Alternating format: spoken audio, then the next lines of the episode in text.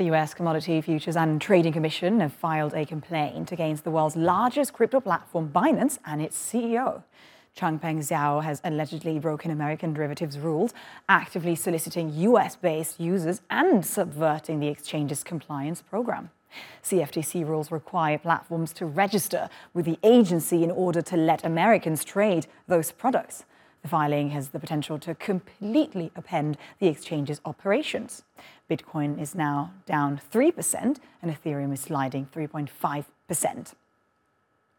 For more on this now, let's go to Susannah Streeter, who is Head of Money and Markets at Hargreaves Lansdown. Thank you very much for being with us uh, today.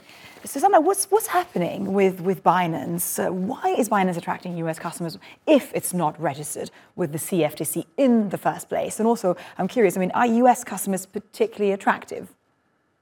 Well, uh, the CFTC is estimating that uh, actually out of Binance customers, 17.8% are actually from the US. Oh, wow. And yes, they are attractive because, of course, during the pandemic, uh, many built up huge piles of savings, and around 15% of individuals um, plowed that money into crypto during the pandemic. So you can see just how lucrative uh, the US customer base uh, would be for Binance. And um, it's alleged the CFTC claim that what Binance were doing was, on one hand, saying that they were tightening up the rules to make sure that uh, users really had to identify themselves, yet at the same time, directing users in the United States to use virtual private networks, effectively shielding where they were operating from. And this really is at the root of the allegations and this claim against Binance. And it really could upend their operations, as you say. Right, Susannah, makes total sense, right? Uh, those savings in American households really driving also demand driven inflation in the US, particularly.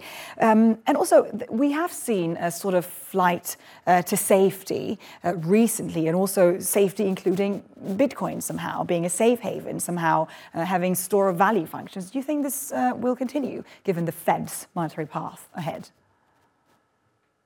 Um, yes, we have seen this uh, surge in, in Bitcoin prices again as the banking scare took hold. We have seen this in the past at times of uh, extreme stress. There has been a bit of a flight into crypto, but as we've also seen, crypto is extremely volatile, and what that's why, um, as a currency store of value, because it's so volatile, really uh, has been pretty much unfounded so far. Because if you've got a currency that's that volatile with uh, big swings, as we've seen, um, that doesn't really instill significant confidence in a store of value. So um, I expect that this volatility will continue.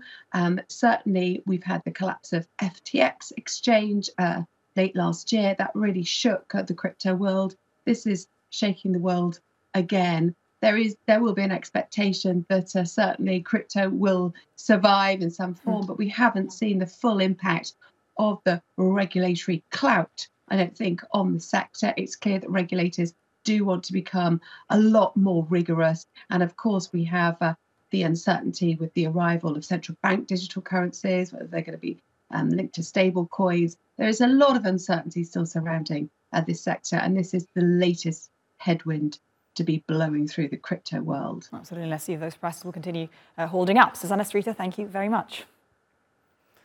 And now let's go to other top stories from around the world.